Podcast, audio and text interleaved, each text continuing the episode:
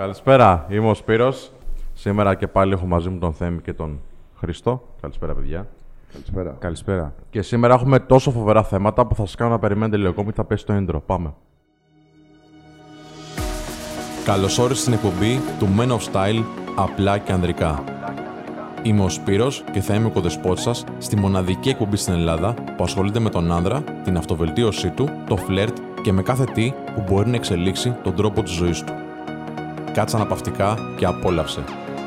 Μία εκπομπή που δημιουργείται από το menofstyle.gr το πόρταλ για τον άνδρα που πρέπει οπωσδήποτε να τσεκάρεις. Θα συζητήσουμε σήμερα για δύο πολύ ωραία θεματάκια. Το νούμερο ένα είναι η τονικότητα της φωνής. Κάτι που προσέχουμε πάντα όταν κάνουμε sound check για να ξεκινήσουμε την εκπομπή. Και πού άλλο το προσέχουμε; Όταν μιλάμε με κόσμο, θέλουμε να εκφράσουμε συναισθήματα, να γνωρίσουμε ανθρώπους και κυρίως ωραίες γυναίκες. Ποια είναι όμως η σωστή τονικότητα, Ποια είναι αυτή η τονικότητα που θα πρέπει να έχουμε έξω; Καλή ερώτηση.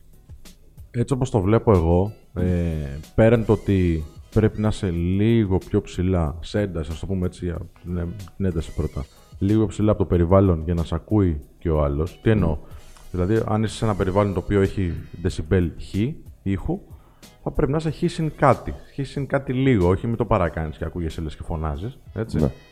Ε, και απ' την άλλη, ε, επειδή και κα- πρα- πολύ προ- προσωπικά πιστεύω ότι πάρα πολύ ότι ε, η τονικότητα της φωνής δίνει ενέργεια, γιατί για να μεταφέρεις ενέργεια σε έναν άνθρωπο έτσι, ή σε ένα περιβάλλον, τι μπορείς να κάνεις, να μεταφέρεις κινητική ενέργεια, δηλαδή να τον πιάσεις και να τον ταρακουνάς, έτσι. Δεν είναι Ή- και τόσο χρήσιμο. που δεν είναι χρήσιμο, δεν βοηθάει όντως, ειδικά όταν γνωρίζεις μια γυναίκα, ή ε, να του μεταφέρεις ενέργεια με τη φωνή σου. Δηλαδή, να αλλιώς να πεις, ξέρω εγώ, καλησπέρα, ήρθα να πω ένα γεια, και αλλιώς να πεις, Κορίτσια, πού είναι το πάρτι, τι γίνεται εδώ, περνάμε καλά. Καταλαβέ. Οπότε και πάλι πιστεύω ότι και από τον συνομιλητή σου πρέπει να είσαι ένα τσικ παραπάνω στην περίπτωση που ο συνομιλητής είναι πιο χαλαρά από σένα και θα σου μεταφέρεις αυτή την ενέργεια. Η τονικότητα είναι καθοριστικό κομμάτι γενικότερα και συγκαταλέγεται μέσα, στα, μέσα στο συνολικό πακέτο που έχει να κάνει με την γλώσσα σώματος. Επηρεάζει σε πάρα πολύ μεγάλο βαθμό, ειδικά στις πρώτες εντυπώσεις, την αντίληψη που θα δώσουμε στον άλλο, γιατί η τονικότητα αλλά και η χρειά της φωνής είναι ένα μέσο με τον οποίο όχι μόνο ο άλλος θα βοηθηθεί για να εστιάσει την προσοχή του σε εμάς, αλλά και με ποιον τρόπο θα το κάνει. Δηλαδή έχουμε τη δυνατότητα να τονίζουμε κάποιες συγκεκριμένες λέξεις ή να χρωματίζουμε τη φωνή μας όταν θέλουμε να μεταφέρουμε και ένα συγκεκριμένο νόημα στον συνομιλητή μας ή στον ακροατή των άλλων. Τώρα, ε, έχουν γίνει αρκετές έρευνες οι οποίες αναφέρουν όσον αφορά για το κομμάτι της ελκυστικότητας, γιατί συνήθως αυτό μας ενδιαφέρει στο συγκεκριμένο κομμάτι του φλερτ, ότι όταν μία φωνή είναι ελκυστική, μετά από κάποιο συγκεκριμένο χρονικό διάστημα αρχίζουμε και θεωρούμε ότι τα χαρακτηριστικά προσώπου του άλλου ατόμου είναι και αυτά ελκυστικά. Γι' αυτό και ανέφερα στην αρχή ότι μετράει πολύ στο πώς θα μας αντιληφθεί ο άλλος ή πιο συγκεκριμένα η γυναίκα. Όσον αφορά τώρα για την τονικότητα, είναι κάτι ελκυστικό ε, η τονικότητα να έχει μία, μέσα σε εισαγωγικά, γιατί μπορεί να παρεξηγηθεί, μονοτονία. Δηλαδή να έχει μία σταθερότητα, να έχεις κάποιες δεκιμάνσεις και χρωματισμούς, αλλά αυτή να μην είναι πολύ συχνή. Δηλαδή, ενώ εγώ σου μιλάω και ξαφνικά αρχίζω και σου λέω ότι Σπύρο, μου αρέσει πολύ ο καφέ σου. Εκείνη τη στιγμή. ναι, προφανώς θα βάλεις τα γέλια, αλλά μια πολύ τσιριχτή φωνή. Ή μια πάρα πολύ δυνατή φωνή. Ή μια πολύ σιγανή φωνή. Μπορεί να δείξει κιόλας και σημάδια ότι δεν αισθανόμαστε άνετα με την κατάσταση. Οπότε θα επηρεάσει και αντίστοιχα και το άλλο άτομο. Δηλαδή, εάν η τονικότητά σου είναι θετική, έτσι, την λαμβάνει θετικά ο δέκτης, να το πω έτσι, αρχίζει και σιγά σιγά βλέπει και τα χαρακτηριστικά σου τα οποία είναι λίγο πιο έντονα στην αντίληψή του και τα θεωρεί ελκυστικά. έχει να κάνει με την τονικότητα και με τις εκφράσεις προσώπου. Γιατί εκείνη τη στιγμή που εμείς, ο τρόπος με τον οποίο αντιλαμβάνεται ο εγκέφαλος τη φωνή, προφανώς έχει να κάνει και με την ένταση των hertz. Ακόμα εκείνη τη στιγμή ο εγκέφαλος, ένα συγκεκριμένο κομμάτι του, προσπαθεί να βρει κάποιες συμμετρίες στο πρόσωπο κυρίως, γιατί αυτή είναι και η πρώτη επαφή που έχουμε με τον άλλον. Γιατί όταν είμαστε σε φάση του ότι θέλουμε να φλερτάρουμε, κοιτάμε τον άλλον περισσότερο στα μάτια. Μετράει πάρα πολύ, γι' αυτό και λέμε ότι μετράει Και πρέπει να το και κάνουμε, η και ο οπτική άλλος το επαφή κάνει. και πρέπει να το κάνουμε. Όταν λοιπόν εκείνη τη στιγμή η φωνή του άλλου είναι ελκυστική, δηλαδή περιλαμβάνει κάποια από τα χαρακτηριστικά που, είχα, που είπα, δηλαδή περιλαμβάνει ένα μικρό μπάσο, όχι πολύ βαρύ, γιατί μπορεί να δείξει πολύ υψηλά ποσοστά τεστοστερόνης, αλλά ταυτόχρονα ναι μεν είναι καλό, αλλά από την άλλη μπορεί να δείξει και μια επιθετικότητα μέσα σε εισαγωγικά. Όταν λοιπόν η φωνή είναι ελκυστική, τότε επηρεάζεται και η αντίληψή μας για τα χαρακτηριστικά του προσώπου. Σε ένα ποσοστό έτσι, δηλαδή κάποιος άνθρωπος ας πούμε δεν θα έχει άσχημα χαρακτηριστικά και επειδή έχει Ναι, ωραία βέβαια, φωνή βέβαια. ξαφνικά θα φαίνεται κούκλος και μοντέλο. Όμως η πρώτη εντύπωση, αν έχει μια καλή τονικότητα και μια καλή χρειά, σίγουρα θα του δώσει χρόνο και θα του, δώσει μια, θα του προβάλλει μια εικόνα η οποία είναι περισσότερο δεκτική.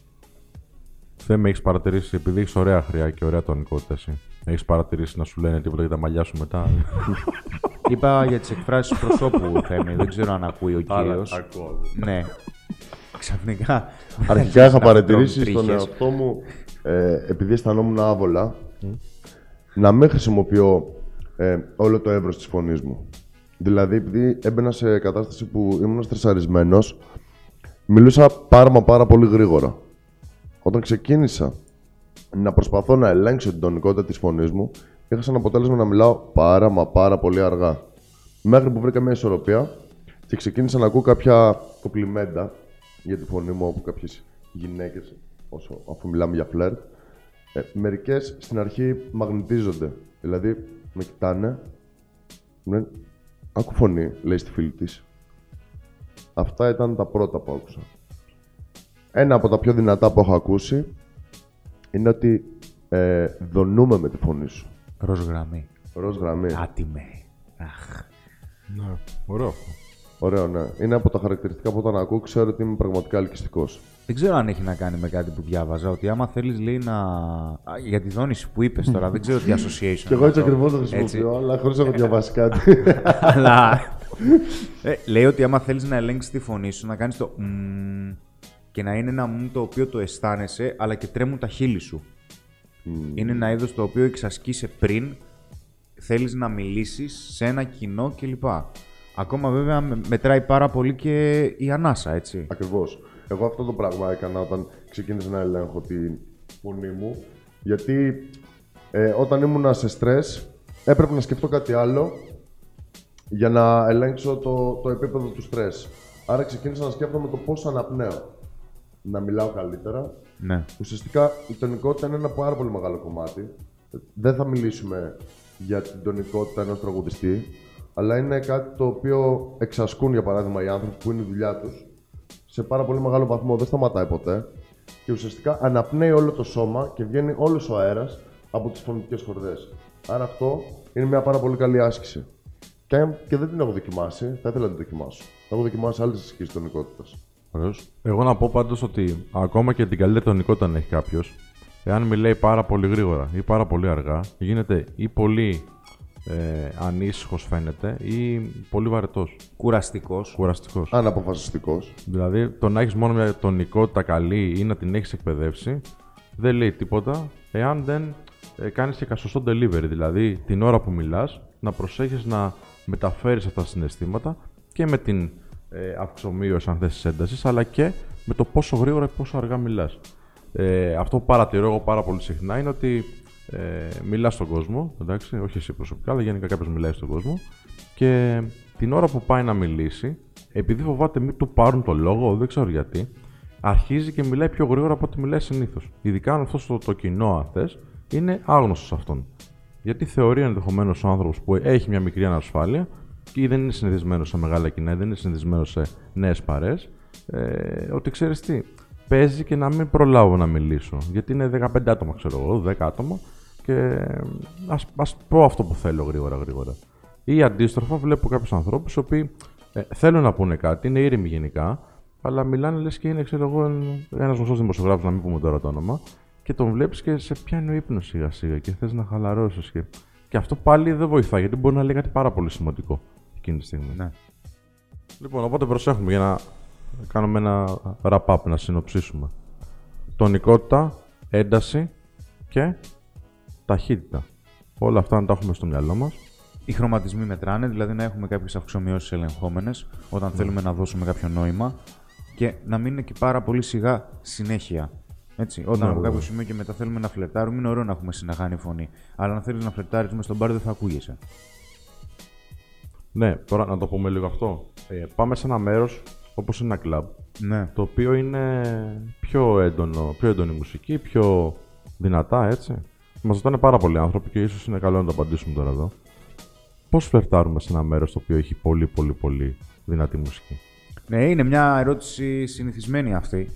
Κοίταξε, άλλο μπαρ, άλλο κλαμπ. Οκ. Άλλο μπαρ, άλλο κλαμπ. Θεωρώ ότι είναι συνήθεια από κάποιο σημείο και μετά. Έχει να κάνει με την ικανότητα να ακούς τη φωνή σου και να το ζυγίζεις σε σχέση με το πώς ανταποκρίνεται ο άλλος όταν την ακούει. Στην αρχή μπορεί να είναι κουραστικό, ειδικότερα στο κλαμπ, αλλά μην ξεχνάμε ότι ναι μεν η φωνή μετράει, αλλά μέσα σε ένα χώρο ο οποίος ενδείκνυται και για χορό, δηλαδή για το άγγιγμα, είναι καλύτερο να μιλάς, αλλά ταυτόχρονα να αγγίζεις για παράδειγμα και περισσότερο μέσα στο κλαμπ. Στο μπαρ τα πράγματα είναι καλύτερα, δηλαδή η μουσική δεν είναι συνέχεια στη διαπασόν.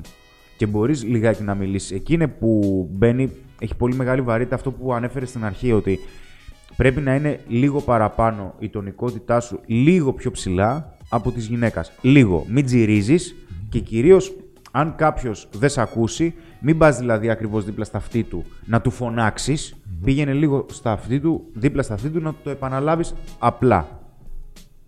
Okay. Τα πρώτα που μου έρχονται είναι αυτά. δεν ξέρω. Εγώ θα έλεγα ότι στο club τα πράγματα πρέπει να είναι πιο physical. Δηλαδή να αφήσουμε λίγο το, τα σώματα να μιλήσουν, να μην μιλάνε τόσο πολύ τα στόματα. Ε, να χορέψει λίγο αν θες. Εντάξει, δεν χρειάζεται τώρα να κάνεις τσάμεκα και καρκοζηλίκια, έτσι.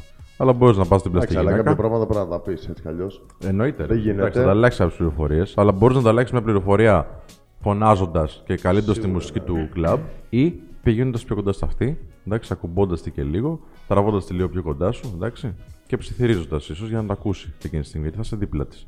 Εντάξει, το πιάνει. Ναι, ψιθυρίζοντας το κλαμπ θα είναι λίγο δύσκολο να το ακούσει. Ναι, μωρέ, εννοώ να Η μπει αλήθεια αυτή τη εδώ είναι. κοντά. Δεν- εντάξει, είναι λίγο θέμα και σίγουρα δεν είναι το δυνατό σημείο η τονικότητα μέσα στο κλαμπ. Οκ. Μπορεί να αναδείξει διαφορετικά χαρακτηριστικά. Πάμε τώρα να δούμε τι θα κάνουμε το Σαββατοκύριακο. Γιατί είναι Παρασκευή σήμερα που βιντεοσκοπούμε και ηχογραφούμε αυτό το βίντεο και το podcast. Το οποίο οπωσδήποτε πρέπει να εγγραφείτε όπου το δείτε και να κάνετε subscribe κτλ. Ε, τι έχει το Σαββατοκύριακο σου, φίλε; Γιατί για μας έχει κάτι πάρα πάρα πολύ καλό. Για εσάς και τους δύο. Για δηλαδή, εμάς τους δύο, Θα κάνετε ναι. κάτι εσείς δύο και δεν με έχετε ενημερώσει. Δεν, δεν, έχω Δεν θα καταλάβει. σε πάρουμε παρέα σήμερα. Ναι, δεν θα μου πάρετε παρέα. Λες και έχετε επιλογή αν δεν πάρετε παρέα. Αυτό που θέλω να πω. Θα έρθω, ρε, θα μπαστεκωθώ. Λοιπόν, έχω κανονίσει, έχω κλείσει τραπέζι σε ένα πολύ ωραίο φαγάδικο. Να πάω ηλιούπολη, αν δεν κάνω λάθος. Έχει πολύ ωραία φαγητά, παίρνει πολύ καλές κριτικές. Έχω κλείσει για Κυριακή μεσημέρι. Αλλά θέλω ε, να βάλω σε μια σειρά το Peaky Blinders. Είναι ήδη σειρά. Έχω δει. Άτιμε. Άτιμε. Λοιπόν. Στις γυναίκες αρέσουν. Ε, ναι, δεν σημαίνει πρέπει να αρέσει και σε μένα. Αλλά σε αυτή τη φάση. ε, έχω δει την πρώτη σεζόν. Ε, Εσύ πήρε έχεις δει κι άλλες. Τα έχω δει, ναι. Μην σου ότι είναι πολύ καλό, εμπιστεύομαι μου τη γνώμη σου. Θέλω λιγάκι να δω αν θα το δω- συνεχίσω. Ε, έκανα πριν δύο μέρες, είδα το πρώτο επεισόδιο του The 100 που μου έχεις πει, οπότε έφαγε χ. Δεν ήταν ωραίο. Γι' αυτό το είπα, για να μην το δεις. Οπότε φαΐ και σειρά είναι, ε- είναι από τα πρώτα που σκέφτομαι, να σου πω την αλήθεια τώρα. Εμείς με το θέμα θα κάνουμε κάτι πολύ πιο ωραίο. Σήμερα έχουμε infield, θα βγούμε έξω με ανθρώπους να γνωρίσουμε κόσμο. Ναι, εντάξει. Ωραία. Εσύ έχεις το ρεπό σου σήμερα. Ναι, Λέμε να πάμε κέντρο, ναι, να δούμε λίγο εκεί πέρα τι γίνεται από άποψη κυκλοφορίας. ναι, Καταλαβαίνεις. ναι. Θα περάσουμε πάρα πολύ καλά γιατί έχουμε και ανθρώπους που έχουν δουλέψει πάρα πολύ και το θέλουν και πάρα πολύ. ναι. Και τι άλλο έχουμε να κάνουμε. Την Κυριακή προσωπικά έχω να πάω Κόρινθο μετά ε, και για φαγητό σίγουρα. Αλλά κυρίως να δούμε και λίγο ανθρώπους που έχουμε καιρό να δούμε γιατί έχω καταγωγή από εκεί. Και αυτά βασικά. Μικρό ταξιδάκι Εσύ; θα κάνεις. Μικρό ταξιδάκι, ναι, μπορεί να περάσει η Εντάξει, μέρα. καλά εκεί. είναι, καλά είναι. αυτό. Εσύ Θέμη; Εγώ είμαι πολύ ενθουσιασμένος για την Κυριακή γιατί έχω αρκετούς γνωστούς που κάνουν σερφ. Και θα Α, είναι οκ. η πρώτη μέρα που θα δοκιμάσω να κάνω σερφ. Έλα ρε. Ακριβώς. Δύσκολο έχω ακούσει ότι είναι. Θέλεις ισορροπία τρελή. εγώ, Ότι είναι, αλλά μου αρέσει πάρα πολύ το νερό. Πιστεύω ότι θα ήταν η δεύτερη φύση μου. Θα είναι ακόμα Εντάξει, δηλαδή. κάνεις και κολύμβηση, εσύ να πούμε. Εντάξει, Μου αρέσει εμένα πάρα δεν πολύ είναι η και- φύση μου, ρε φίλε. Δεν αντέχω το κρύο εγώ. Δεν, δεν μπορώ. Άμα, άμα Με είναι, στολή, με στολή. Άμα είναι μπούζι. Μπούζι θα είναι σίγουρα. Αλλά άμα βάλεις το λέει έχει την απαραίτητη προστασία. Οκ. Οπότε θα δοκιμάσω να κάνω σερφ. First time. Πρώτη φορά. Άντε. ρε. First time, ναι. Και μου αρέσει να καταγράφω τις εμπειρίες μου, ειδικά για πρώτη φορά. Λογικά θα γυρίσω και ένα βίντεο σε αυτό. Καλά εννοείται. Ωραία, Το ναι. περιμένουμε Οπότε- να κανόνισε. Μείνετε συντονισμένοι να δείτε και το βίντεο της πρώτης Πού φοράς. θα Εντάξει, πάτε Θα έχει για- πολύ γέλιο σίγουρα. Πώς θα Θα πάτε έχει για... τούμπα πολύ, ναι. Δεν ξέρω πού ακριβώς θα πάμε. Γιατί έχει, εξαρτάται από τον καιρό. Α, οκ. Είναι αλήθεια. Α, θα, θα με πάνε απλά οι γνωστοί μου να κάνουμε σερφ. Windsurfing. Όχι, όχι. Σερφ κανονικό, καβαλάμε τα κύματα, φίλε. Σερφ με κύμα. Α, μόνος σαν Χωρίς, είδα. ναι, μόνος Ναι, σαν ναι, είδα. μόνος Καλά, σαν δεν θα, δεν θα κρατήσει καθόλου εντάξει, θα πέσει με τη μία. Α, πώς να το παίξει άγριος από την αρχή. Ωραία. Γιατί γέλιο. είναι άγριο, το wind είναι χειρότερο. Ρε. πιο Έφυγε ο άλλος την δύσκολο. άλλη φορά με το wind σερφ, βρέθηκε σε κάτι βράχια. Δεν Το, κάνω το ψάχνουμε ποτέ, πέντε λέω. μέρες, λέει. Φίλε, έχουμε δουλειά τη Δευτέρα, έτσι. Αυτό δηλαδή. ακριβώς, γι' αυτό λέω λίγο σερφ, ένα Τόσο κύμα, λίγο, λίγο νερό, λίγο αλάτι να πιεις. Εντάξει, θα πέσεις δύο-τρεις φορές, θα γελάσει, να δεις άμα σου κάνει όχι. Για δες Μέχρι το. εκεί. Για δες το, γιατί και η γυμναστική πρέπει να είναι καλή. Η γυμναστική έχει πάρα πολύ καλή ισορροπία. Ναι. Έχει, πρέπει να έχει πάρα πολύ καλή ισορροπία. Δεν έχω δοκιμάσει ποτέ, αλλά αυτά. Τούμπανο. Ξέρεις τι παίζει με εξοπλισμό γιατί τέτοια τα νοικιάζεις; Εξοπλισμός από αυτό που χρει- τι χρειάζεται γενικά. Ναι, ναι, τι χρειάζεται; Χρειάζεται να έχεις μια σανίδα από αυτό που ξέρω και μια στολή. Αν είναι χειμώνα για παράδειγμα, αν είναι καλοκαίρι και δεν χρειάζεται να προστατευτείς από το κρύο νερό ή από, το, από την κρύα θερμοκρασία έξω, ένα μαγιό είναι αρκετό. Ε, σανίδα έχω, θα πάρω από κάποιον γνωστό μου. Εντάξει, δεν θέλω κάτι εξειδικευμένο, δεν μπορώ κιόλας να διαλέξω κάτι εξειδικευμένο. Σωστά. Αλλά υπάρχουν ε, συγκεκριμένα, συγκεκριμένα μέρη εκεί που διοργανώνουν ε, να κάνουν και κάποια μαθήματα που μπορείς να νοικιάσεις κάποια στολή. Ναι. Δεν είναι πολλά χρήματα, είναι πολύ λίγα. ώστε να αρχίσεις να δεις αν σου αρέσει και αν εξοικειωθείς να αγοράσεις με δικιά σου. Να μας πει κανένας άνθρωπος που μας παρακολουθεί τι εμπειρία έχει με το σερφ, να δούμε και τη δικιά σου. που Θα είναι, φαντάζομαι, δύσκολη. Είχα πάει πέρσι και έκανα, μου είχαν κάνει δώρο μια εμπειρία. Υπάρχουν αυτά δώρα εμπειριών, δεν ξέρω αν τα έχετε ακούσει. Πας σε ένα κατάστημα τέλος πάντων, σε ένα online shop και κάνεις δώρο στον άνθρωπο που θες ένα, μια κατάδυση μου είχαν πάρει εμένα, ένα, ένα μάθημα κατάδυσης. Εντάξει. Πήγα τέλος πάντων εκεί πέρα, κάνουμε μια θεωρία ε, δύο ρίτσες, τα πάμε, ξέρω εγώ. Μου λένε πώς θα αναπνέεις, μην αναπνέεις έτσι, τι θα φοράς, το Νατάλο, μου τα δείξανε. Ωραία φάση, πολύ οργανωμένη, ξέρω εγώ. Και την επόμενη μέρα μας πάνε 5-10 άτομα. Ε, πού μας πήγαν, σαν λιμανάκια κάπου. Ε, καλά, εντάξει, κουβαλάς τις μπουκάλες σου. Οι μπουκάλες εντάξει είναι πάρα πολύ βαριές, δεν ξέρω αν έχει κάνει, έχει κάνει κανένα. Εντάξει. Αλλά μόλις μπαίνεις μέσα δεν υπάρχει τίποτα, παιδιά. Υπάρχει μόνο εσύ και αυτό που βλέπεις γύρω-γύρω. Και έβλεπες τώρα ένα φοβερό τοπίο τι, ε, βλέπεις έναν άλλο κόσμο. Δηλαδή, εκεί πέρα που είσαι στην Αθήνα, ξέρω εγώ, στα λιμανάκια και βλέπεις τα βράχια κτλ. Μπαίνεις μέσα και βλέπεις ένα πολύχρωμο περιβάλλον. Τα ψαράκια, ξέρω εγώ, να πηγαίνουν δίπλα σου κτλ. Θα ξανακάνα πολύ εύκολα. Αλλά ρε, εσύ κάνει τόσο πολύ κρύο. Εντάξει, γενικά και αυτές τις μέρες. Είναι καλό βέβαια να κάνεις το καλοκαίρι καλύτερα. Αλλά απ' την άλλη είναι και ταλαιπωρία. Δηλαδή, αν είναι να πηγαίνεις και να κουβαλάς όλο αυτό το εξοπλισμό, γιατί μιλάμε, κάναμε δύο ώρες να κουβαλήσουμε τις τέτοιες κάτω, να ετοιμαστούμε και να ξεπληθούμε μετά και όλα αυτά. Που λες, εντάξει, καλύτερα να ξέρω να πάω μια βόλτα κτλ. Α, γενικότερα όμως αυτή η εμπειρία προσφέρει αυτό το πράγμα. Ότι μπαίνεις μέσα και βλέπεις κάτι εντελώς διαφορετικό και ακριβώς ξεφεύγεις. Και οποιοδήποτε θα ήθελε να κάνει να- κάτι διαφορετικό, να, να φύγει λίγο από την καθημερινότητα και όλα αυτά. Και γι' αυτό βάλαμε και αυτό το session στο, στο podcast. Να σας δώσουμε κάποιες ιδέες, το οποίο θα κάναμε μέσα ένα Σαββατοκύριακο. Γιατί καταλαβαίνουμε ότι έχετε μια καθημερινότητα, πάτε στη δουλειά σας και με την καθημερινότητα και όλα αυτά κάποια πράγματα μπορεί να μην τα κάνετε όπως θα θέλατε. Και περνάνε οι ώρες και δεν απολαμβάνετε τον εαυτό σας. Το Σαββατοκύριακο ίσω είναι μια ευκαιρία να κάνετε κάτι διαφορετικό.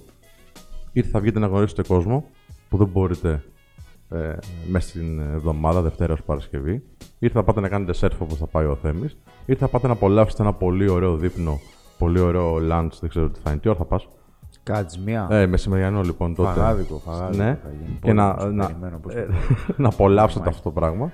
Είτε θα πάτε να, ένα ταξιδάκι μικρό, μια έτσι, μικρή απόδραση εκτός Αθηνών. Εν τω μεταξύ υπάρχουν πάρα πολύ ωραία μέρη και Εύβοια που μπορείς να πας πολύ κοντά. Ναι. Υπάρχουν και Κόρινθο εννοείται, Τρίκαλα κτλ. Αλλά μπορείς να πας και ε, που, που πήγα πάλι πρόσφατα, Αρκαδία, Δημητσάνα. Δεν ξέρω αν έχετε κάτι άλλο να προσθέσετε για τις αποδράσεις του Σαββατοκύριακο. Όχι, αλλά ετοιμαζόμαστε σιγά σιγά εδώ σαν ομάδα για skydiving. Καλά, εγώ δεν πρόκειται να έρθω. Ούτε εγώ θα πάω, Δεν απλά το παίζει. λέω τώρα για να το Τι παίξω σαν μάλλον. ομάδα Δεν τότε. είναι. Τι Θα σαν βάλω τα ομάδα. ύψη τώρα, όσο Θέμης μάλλον θα πάει. Αλλά Έχει το εντάξει. εκεί πέρα ο Action Man να πούμε. Ετοι- ετι- Ετοιμαστείτε να μας δείτε το Θέμη.